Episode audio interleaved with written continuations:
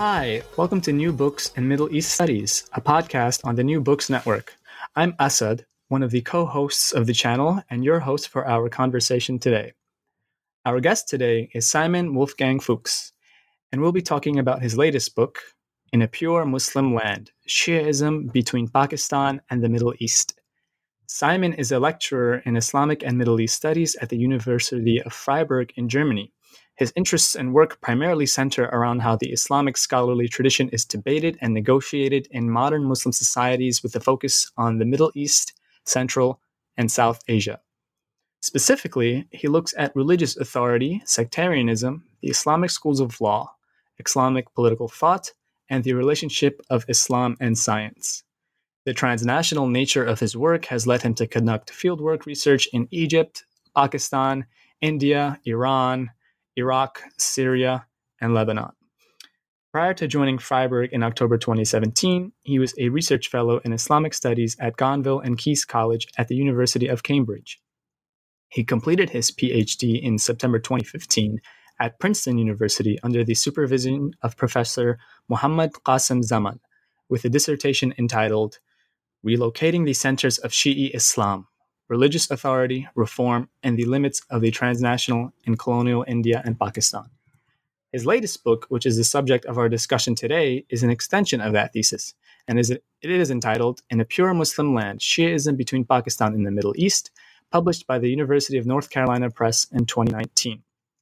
I will read a brief blurb on the back of the book for our listeners centering Pakistan in a story of transnational Islam stretching from South Asia to the Middle East, Simon Wolfgang Fuchs offers the first in depth ethnographic history of the intellectual production of Shi'is and their religious competitors in this land of the pure.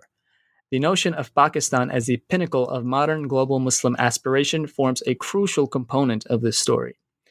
It has empowered Shi'is, who form about 20% of the country's population, to advance alternative conceptions of the religious hierarchy while claiming the support of towering grand ayatollahs in Iran and Iraq. Fuchs shows how popular Pakistani preachers and scholars have boldly tapped into the esoteric potential of Shiaism, occupying a creative and at times disruptive role as brokers, translators, and self confident pioneers of contemporary Islamic thought. They have indigenized the Iranian Revolution and formulated the, their own ideas for fulfilling the original promise of Pakistan. Challenging typical views of Pakistan as a mere Shi'i backwater, Fuchs argues that its complex religious landscape represents how a local South Asian Islam may open up space for new intellectual contributions to global Islam. So, without further ado, I now welcome Simon to our podcast. Welcome, Simon. Thank you for joining us today. Yeah, thank you so much, Asad, for having me. It's really a great honor to be able to talk about the book, and I'm really excited uh, of you know about the session that we will be having today. Of course, of course. So, Simon, as I'm sure you know, we like to start these interviews at the New Books Network always with a brief biological account of our guests for our listeners. Now, you have a stellar, and if I can say so myself, quite an enviable CV of the four major Islamicate languages, you, i.e., Arabic, Persian, Urdu, and Turkish, you're proficient in the first three. Um, you're a native speaker of none, and you've done research in libraries across various countries and several regions. You've met with high-ranking scholars in the Islamic tradition, and I presume your your journey of exploring Islamic intellectual history is still ongoing. So, on the topic of intellectual history, tell us a little bit about your own intellectual history. What brought you here? What inspired you? And why Shiism between Pakistan and the Middle East? Yeah, sure. I mean, thanks so much for this question. It's really interesting. When I started out to do Islamic studies in a German context, you know, we were very much focused on the Middle East. So I started out with Arabic and later then I also did Persian, uh, studying in Iran and earlier in Syria. And I really had originally no interest whatsoever in South, South Asia. I, uh, it's really nothing that you encounter during your studies. It wasn't really, I wasn't really encouraged, you know, to study this other region. It was really seen as, as marginal and not particularly interesting. And I remember before, um, really coming to Princeton and, and embarking on this project uh, in, in, in, general, I, I read uh, Muhammad Qasim Zaman's book shortly after I think it was published in 2002 on the ulama in contemporary Islam, custodians of change. And I remember that I enjoyed reading it, but I felt, well, you know, if he had only focused more on the really important ulama in the Middle East. So why all this stuff on Deobandis and these South Asian guys whom no one really knows, mm. and why should I really care about all of them? And what's what's the point? And then it took a couple of years until I until I saw the light. You know, when I originally applied to Princeton, I was also interested in a completely different project. So I suggested that I wanted to work on the reception of Ibn Taymiyyah during these centuries when he wasn't such a big and influential scholar. So basically, before the end of the 19th century. But you know, then life intervenes, and I encountered my supervisor, Qasim Zaman, who's just not only a wonderful scholar but also an extremely gifted teacher and then um, you know this was one component that suddenly south asia came in. And then I, th- I thought you know this was also my own ignorance before starting the phd that i thought i would be really interested in islamic law. Uh, but after taking a course uh, for an entire semester where we did the nuts and bolts of islamic law which are mainly you know discussing sales contracts and urf and customary law and this sort of stuff then i realized well maybe at the end of the day, I'm really more interested in theology. And then, of course, the Shi context is to a certain extent even more interesting than the know so let's say the, the Sunni Sunni approach to uh, theology, since they have to grapple with ma- many more questions. So how do you defend Tawheed and monotheism if uh, you really also have these imams there who are really influential and semi-divine or supernat- superhuman figures? And how do you reconcile all of this? And so this requires much more intellectual labor.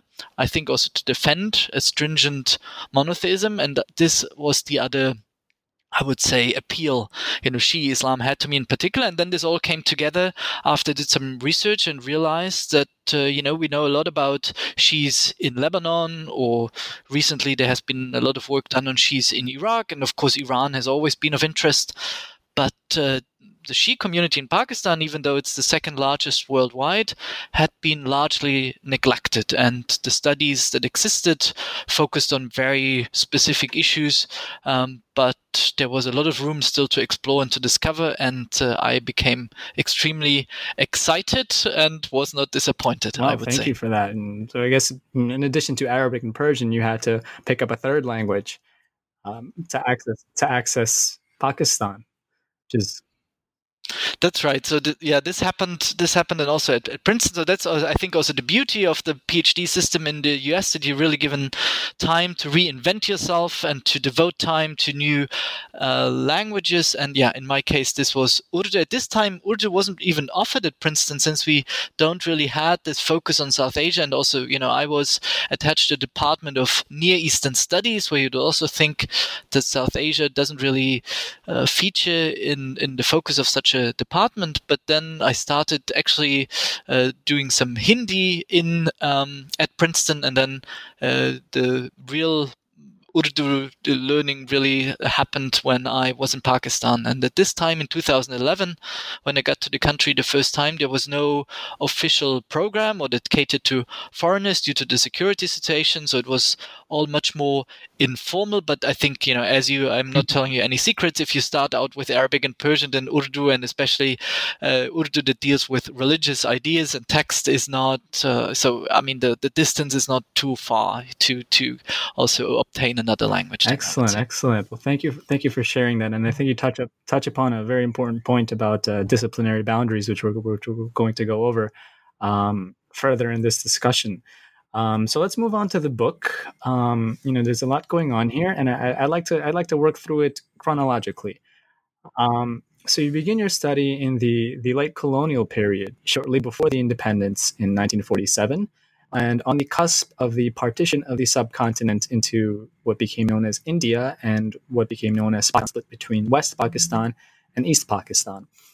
Um, one thing that really stood out to me were the rigorous debates that took place within and between Shi'i figures prior to the state's founding about what their place would be in this new uh, Islamic country or quote unquote Islamic state, so to say. Um, you know, the Muslim Muslim League was now ready and steady to, to found this new country. And many of the Shi'i ulama, as well as the intellectuals, were worried because it was predominantly Sunni, even though um, in practice they were all secular. Uh, you do several things in this chapter. You map out the internal tensions between the Shi'i clerics and Western educated Shi'i intellectuals. You discuss how Shi'i scholars position themselves vis a vis Sunni ones, while also offering a novel approach to sectarianism. You, ha- you make a great intervention with regards to the sectarian debates that took place uh, and the conflicts that took place, especially in Lucknow.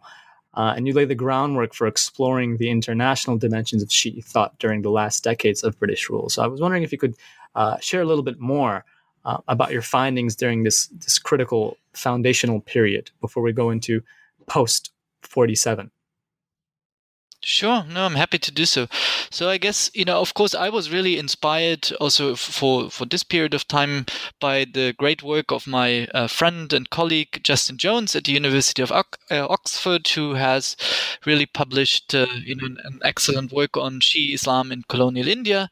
And even though I agree with many of Justin's findings, so there were some issues that I took or some aspects that I took issue with. For example, when he makes the case that Lucknow really emerges as this unassailable dominating center of Shi'i Islam in, in the subcontinent, where Shi'i scholars are also working or rethinking Shi'i Islam in a way that it becomes it's somewhat freestanding and its own religion independent of Sunni Islam. Because first of all, I think there are, it's not only Lucknow, you know, where things are happening, also the Punjab emerges as an interesting Shi'i center in its own right at the time. But then also, I feel it doesn't really do justice to you know what you just mentioned. Also, this internal diversity and especially this conflict between traditionally educated ulama and also a modernist uh, streak that we not only see in Sunni Islam emerging, but also in the Shi'i context. And for me, in particularly helpful were the proceedings of the All India Shia Conference. This was also meant, you know, to unite the Shi'i community, drawing in modernists, modern professionals, bureaucrats, but then also these mujtahids.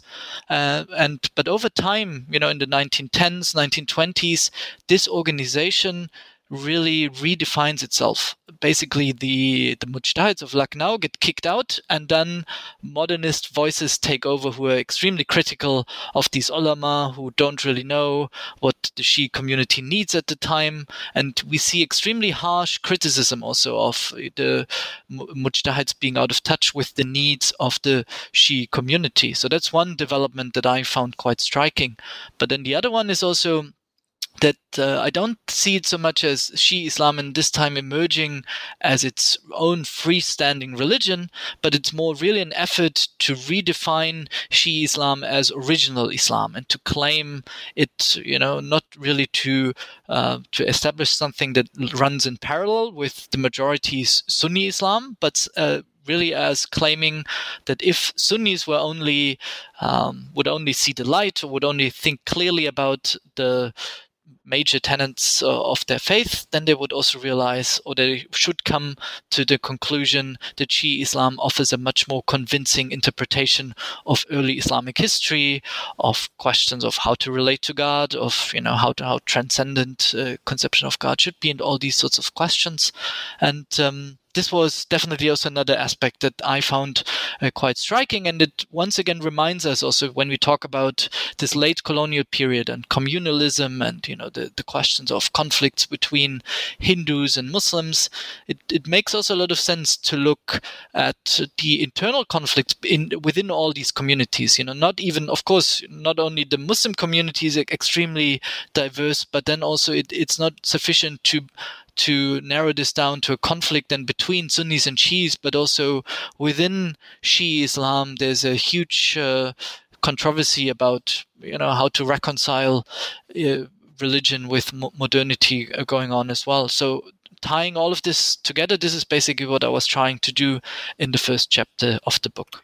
It's it's really interesting how, in, you know, with regards to the internal conflict within Shiism, um, there's a debate between you know what you whom you describe as the reformists versus the traditionalists and the nature of the debates uh, that took place between these two groups um, legitimacy is claimed with regards to um, how distinct they were from their Sunni opponents, or the traditionalists. Uh, rephrase: the traditionalists would attempt to de- delegitimate the reformists by pointing their proximity to Sunniism. Um, and to me, it just fascinated me with regards to the ways in which we, you know, we think about how Islam was was was contested right before independence, um, you know, right at the cusp, and even at even at that critical stage, um, there was no agree- agreement with regards to what direction Islam should take. You know, forget for, forget that even within Shi- Shiism and Shi'i groups, there were there was no agreement. Right. No, totally. I would, uh, you know, this is, I guess, what also was really surprising to me, and I think there's also much more room to uh, to identify additional figures or other scholars that we haven't really um, haven't really looked at. So especially this time period, the late colonial period, was really striking for me when you um, when you go to the British Library, for example, and you have, of course, these documents on Sunni-Shi tensions in Lucknow in the 1930s. Um, and these files are extremely well worn. You know, people have looked at them uh, several times. Scholars have written about these conflicts, the so-called Tabara agitation in in, 19, in the 1930s in Lucknow. But then, if you uh, would consider or consult what they label as vernacular tracts in the British Library, often if you consult this material, then the pages have to be uh, cut open, you know, because no one has really looked at, at this material and a lot of polemical stuff, but also really interesting interpretations of Islamic history. So I would encourage everyone really that there is that there is still there's so much left. Yeah, and I of course could only scratch the surface uh, as you know it's quite natural with a project you've like done, that. You've done so much, um, more more more than enough. Honestly, with with you know, the, I want to really move on now with regards to the key inter- or one of the key interventions you make uh, in your book, which really stood out to me, is the interrogation of the notion that Pakistan was or is a Shi'i backwater.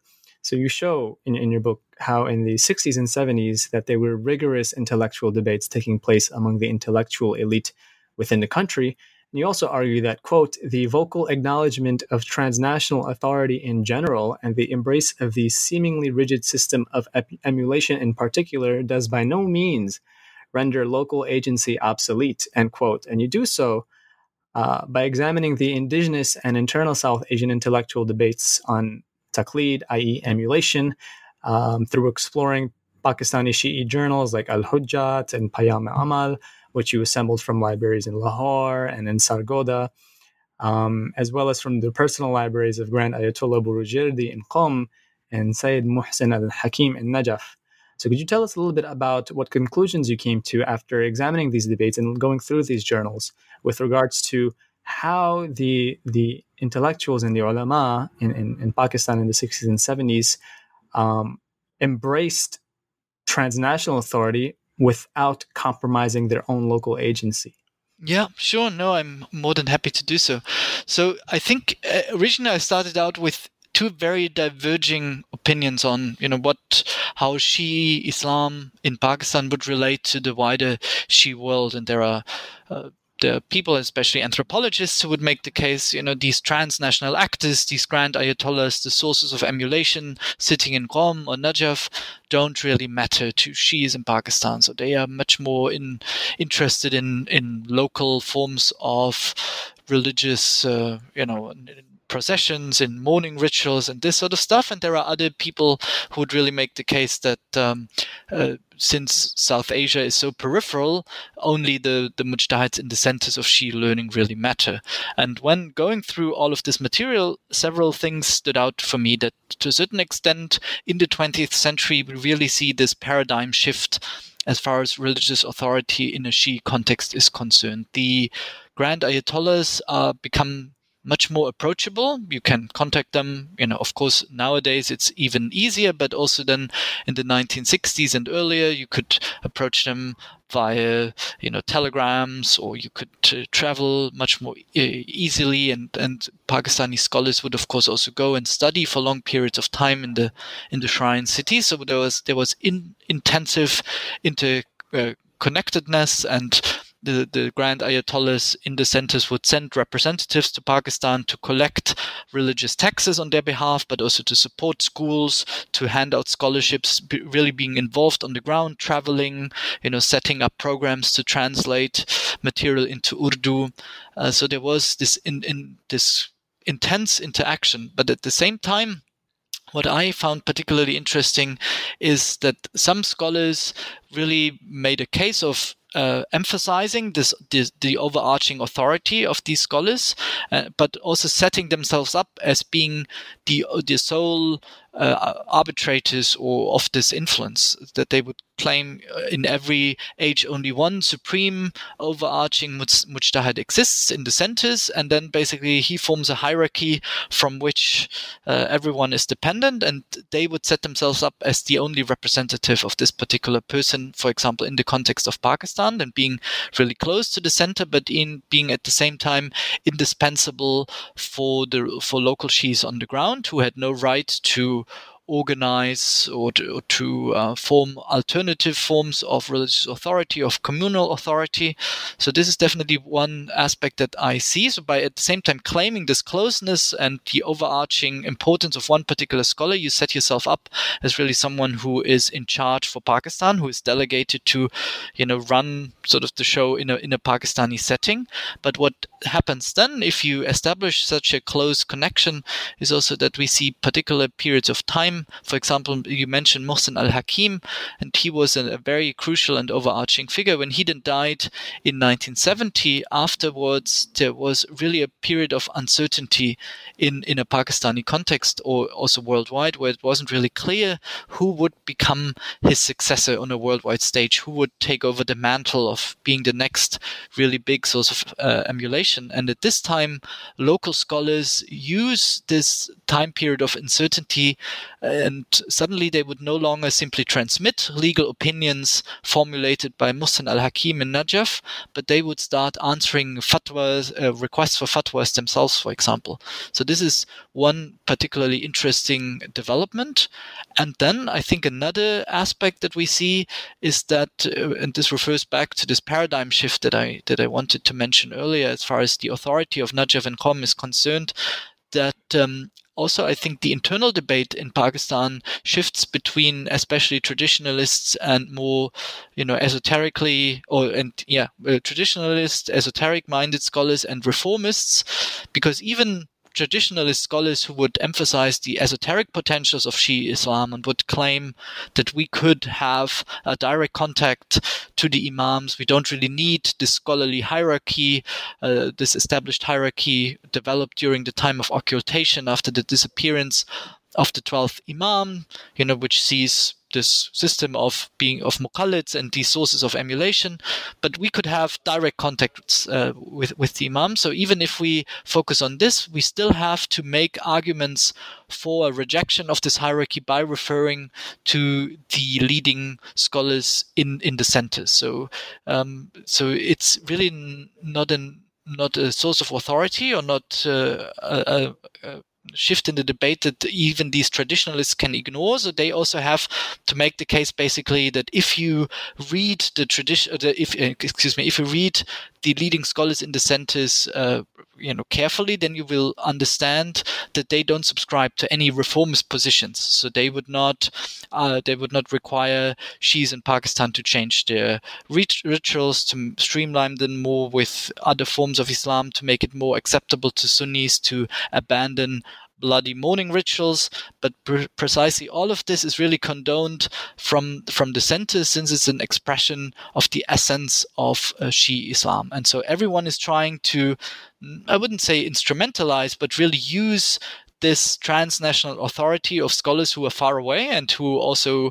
usually don't write in Urdu and are not involved in these debates to claim that we can speak on their behalf and uh, in order to make particular interventions in the local Pakistani scene. So also what's happening as far as language is concerned, you know, the texts are translated from Arabic and Persian into Urdu, then becomes extremely fascinating and interesting in this regard. Yeah, it's interesting the ways in which you know this this this phenomenon is both hierarchical and non-hierarchical. Hierarchical in the sense that there's still some something to which that they're referring to, um, but non-hierarchical in the sense that they they the the, centers are are merely references. They are not the the the drivers. The local actors themselves are are driving.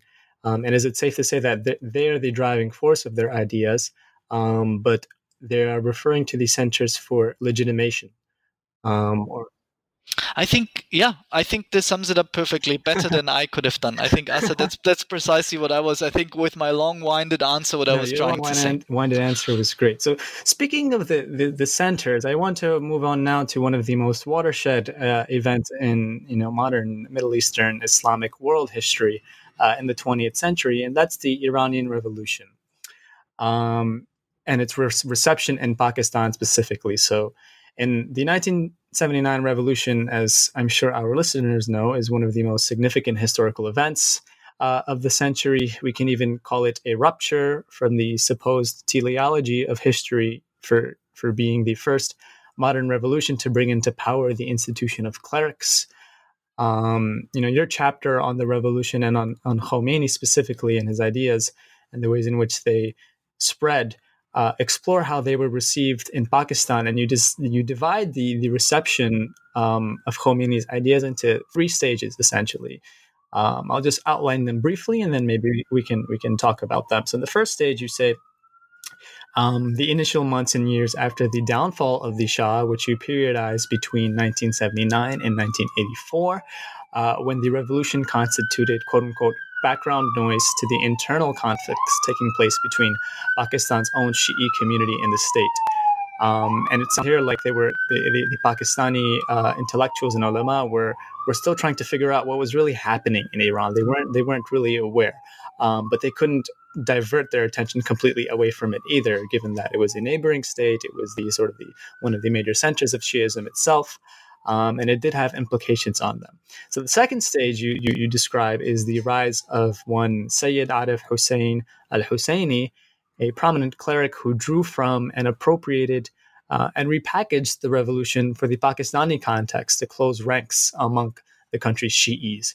In a way, he, he seemed to have localized or indigenized the revolution for Pakistan. And then the, the last stage you describe um, is a a full fledged embrace of the revolution, specifically in the city of Lahore, the, the cultural capital of the country, um, including the embrace of Khomeini's controversial Vilayat Faqih doctrine, the guardianship of the jurisprudent, led by one Sayyid Javad Naqvi. So I was wondering if you could briefly describe what each of these stages entailed for Pakistani Shiism, how they transformed Pakistani Shi'i thought. Um, and for me, I, would I'd really like to, would it be right to say that among the Pakistani Shi'i intellectuals and ulama, uh, that there was a spectrum with regards to the reception of Khomeini's ideas that, that went from, on the one end, rejection, then in the center, reappropriation, and then to the other end, replication. So three R's I, I came up with.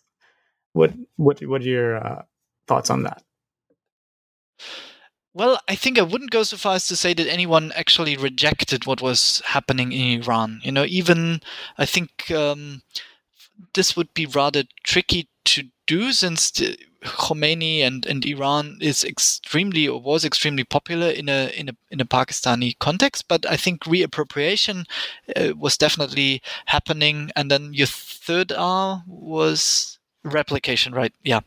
Um, so I think these two um, are both much stronger, and we can explain these three stages that I was trying to identify by the fact that in the 19 in the early 1980s uh, Pakistani Shiis were really in this very tricky position that they had a military dictator to contend with in uh, in Pakistan, Ziaul Haq, who had come to power in 1977. And I think the leadership at this time was really extremely careful not to be seen as just working on the behalf of Iran because this would have completely delegitimized their demands that they had towards the Pakistani state. So they were really trying to keep Iran at an arm's length and to acknowledge that the revolution had existed and to praise it in some uh, in some terms, but really not to be seen as you know working hand in hand with Iran or really taking either you know, intellectual input or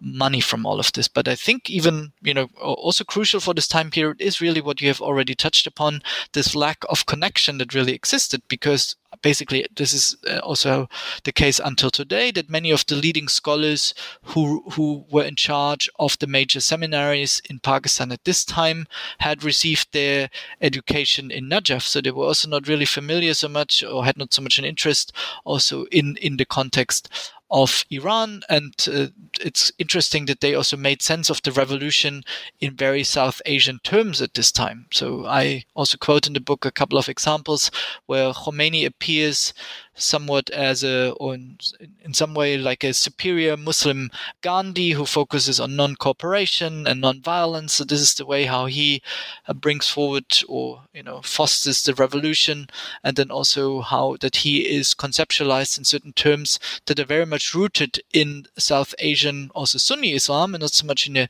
Shi'i context. And in the 1980s or in the course of the 1980s, this changes somewhat when, as you said, Sayyid Arif Hussein al Husseini takes over since he also spent a couple of years in Iran, had a close personal interaction with uh, Khomeini, and I think he's still a crucial figure, uh, we could say, for the Shi'i community in Pakistan. For me, this was also quite striking when I spent really my first longer period of time in Pakistan in 2011. I got to Islamabad for the first uh, time, and I had in mind the Shi'is were this oppressed minority in Pakistan who were basically invisible. And then you come to the capital, and suddenly you see pictures of uh, Sayyid, uh, Sayyid Arif Hussein al Husseini on every lamppost in in Islamabad, since this was close to the commemoration date of his assassination in 1988. And he was extremely visible in the heart of the city. So I think this also tells you something about the, the visibility and the importance of Shi'i Islam in, in a Pakistani context. And he also was under intense pressure. He was often asked to what extent the Iranian revolution could be replicated in, in Pakistan and what this all should mean, the uh, Iranian system of government, the guardianship of the cleric, to what extent he was also, he, to what extent he would also be interested in implementing this in a Pakistani setting. And he would always reject any of these suggestions by claiming, you know, Iran was only an inspiration as far as the economy was concerned and these sorts of things to, uh, to have a more just economic system, but there was no interest in, in revolution and they wanted to work within the framework of the current Islamic State. And so I think it's really only uh, a, a, a younger generation of scholars who have been entirely educated in in Iran for a long period of time who are now nowadays willing to embrace the revolution and also scolding Iran, and they would also scold Iran for not really doing enough in bringing about revolutionary change in Pakistan. And for them, the Lebanese Hezbollah has emerged really as a model that uh, shows the way how, even in a minority situation, you could try to impose your will on a political system. Well, that, that's a great transition into the, the, next question that I wanted to ask, and it, it, relates to your fifth chapter in the book, which you title "Longing for the State." Um, and here you make a very important intervention with regards to how we understand sectarianism in this in South Asia and arguably the Middle East as well. Um, I like that you draw attention to the important work done by Ussama Makdisi in Lebanon, where he demonstrates how sectarianism, as we understand it today, is a quintessentially modern phenomenon, quote unquote, intimately tied to the emergence of the nation state. But I also like that you draw from another scholar, Faisal Devji, who problematizes the approach to sectarianism that focuses entirely on material interests to the exclusion of ideas. And I think that's crucial, especially given how much of today's scholarship tends to gloss over the significance of texts and ideas. And this, of course, continues to be a sensitive discussion both in our post Edward Said Academy as well as in public as well as in public discourse. Um, so I was wondering if you could share a little bit with us about your methodological approach um, to the texts and to these ideas, and your findings concerning sectarianism with reference with reference to actors in Pakistan after the Iranian Revolution. Sure. No, I, I mean. Uh, you're right that Faisal Devji's work has been extremely influential for me also in shaping the ways how I would think about sectarianism in Pakistan because he really makes this crucial inter- intervention also to emphasize the Im- importance of Pakistan as this contested political idea, and that we see a struggle over what Pakistan should mean as a homeland for Muslims in South Asia since its inception, that it had always been contested and an unfinished project to a certain extent. And I think in this context of really still not being completely worked out, the Iranian Revolution came in and offered a rival political project, you know, like an, a very interesting uh, fusion of uh, you could say theocratic and republican instrument uh, uh, sorry uh, elements that would um, that that could really also be uh, a model how to construct an, an, Islamic state. And Pakistan was still struggling with all of these ideas, and suddenly you had the revolution emerging next door. And in my view, as I as I, how I approached these the texts from the time period from the 1970s, 1980s what I would say is happening is that the political really takes center stage in these uh, sectarian debates because what people have often pointed out the importance of Saudi Arabia in uh, fostering sectarian violence and animosity in a Pakistani context. They would point out in particular that uh, there were certain figures from, uh, we could say, Salafi angle from the South Asian Ahli Hadith tradition who were educated in Saudi Arabia at the Islamic University in Medina that was founded in the 1960s and then came back to Pakistan. And this was sort of seen as the model of how, of Saudi involvement and, and how the story goes as far as sectarianism spread. But when you look at the writings of these figures in the 1960s, 1970s, these are mostly really Salafi arguments about Shia Islam. So uh, doctrinal issues are at the forefront that the Shiis would believe in the corruption of the Quranic texts, that they have um, despicable views on on the imams, that they are guilty of polytheism and these sorts of things. So classic anti-Shi arguments that are then repackaged and made quite um, prominent and uh, you know like available to to a wider audience. But the there's not really any discussion of Shias being a political problem. And this changes in the 1980s after the Iranian Revolution, when also different groups take over the mantle of anti-Shia sectarianism. These are no longer Salah indigenous Salafi groups, but these are Deobandi scholars who precisely focus on the political aspects of Shia Islam and how Shiis are a problem because they would undermine with their criticism of, for example, of the companions of the Prophet. You know, this is no longer simply a, an issue of aqidah, of, of creed, but it's really a way for them to undermine support among Sunni populations for the caliphate, which Pakistan ultimately uh, should uh, aspire to become. And then we really see uh, very much a shift as far as emphasis and completely the complete flavor of the sectarian discourses is concerned. And in order to appreciate this, as you also pointed out in your in your comment, I think it's really important also to take sectarian polemic uh, or polemic seriously, uh, so that we can also appreciate what's happening and how things are shifting. And of course, I'm not saying you know that this is the the silver bullet that explains everything. And of course, there are also material uh, concerns, and all of this is is involved as well. And I'm sure local conflicts play a particular role.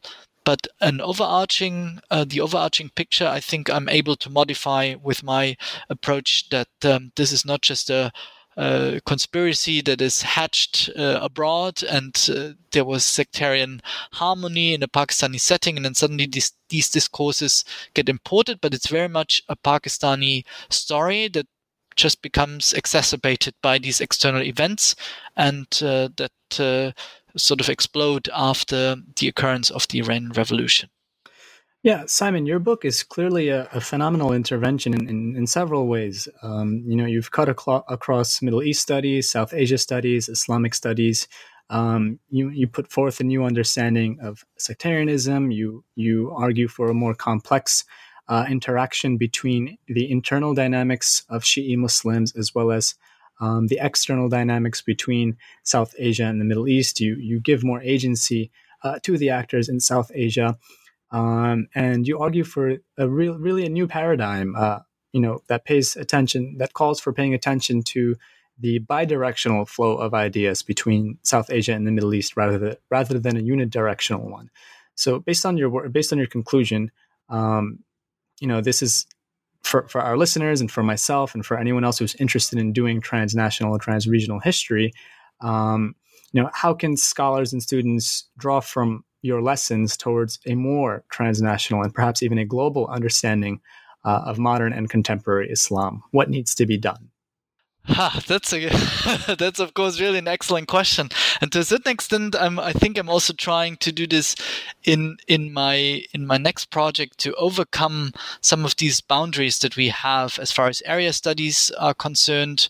That we are maybe also limited often in, in, in the way we use sources, you know, that we that we only pay attention to sources in one language that we think important debates take place uh, only in Arabic, for example, or for Shi'is only in Persian, and then we we neglect to see how how often scholars navigate different layers also, or different languages at the same time. And I think this was especially in, interesting for me to to have some of these figures.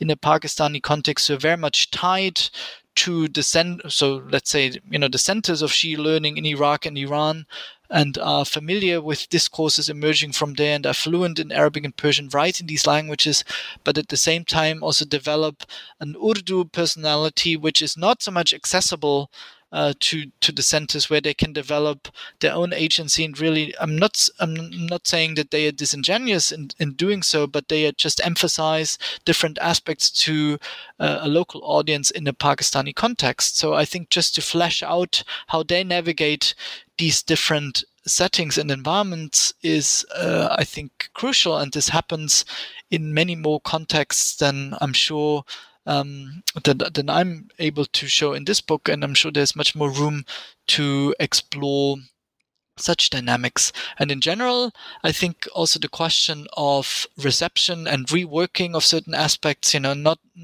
so that even maybe a, a faithful acknowledgement of authority elsewhere doesn't preclude you from c- carving out your own niches uh, and really important aspects of authority. So I think to to you're not not to be satisfied with simply pointing out influence, and also in this present day and age when the Middle East and uh, the entire region is really so much seen through the lens of geopolitics, where we see the influence of Iran and Saudi Arabia everywhere, of you know Qatar and Kuwait.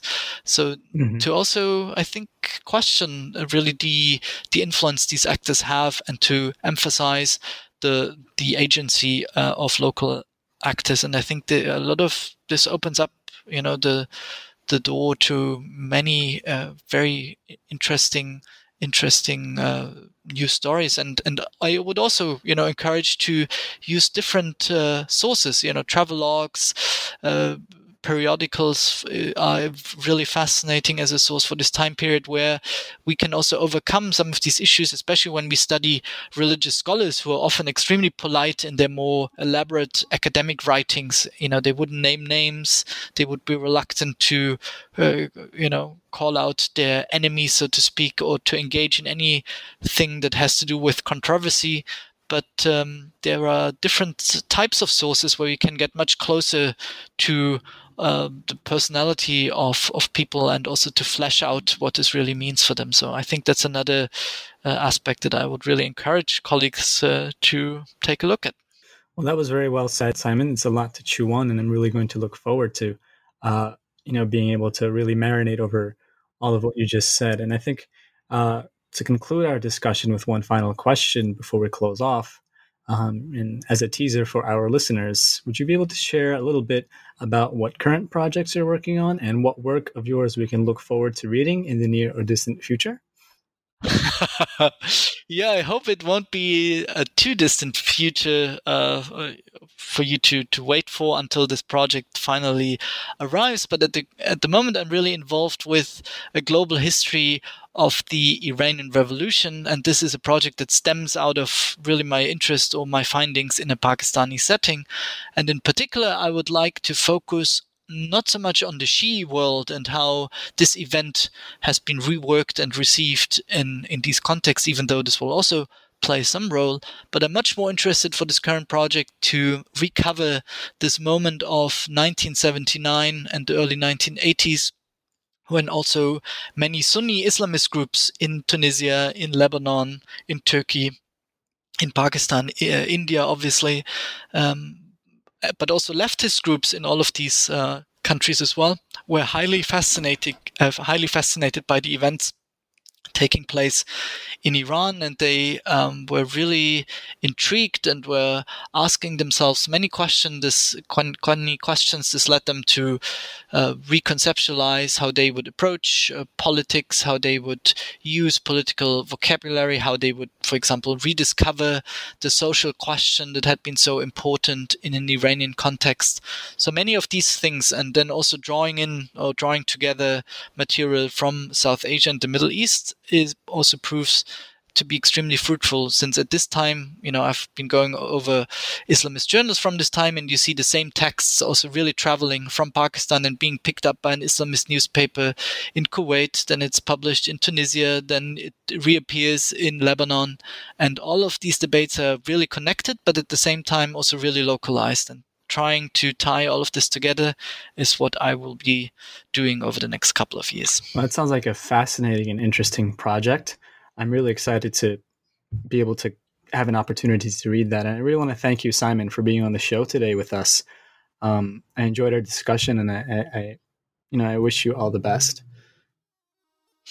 Thank you, Asad, and thank you for all your very uh, precise and very stimulating questions. And it was really a pleasure. And I look forward to further reactions also to the book. And thanks so much for giving me this opportunity today.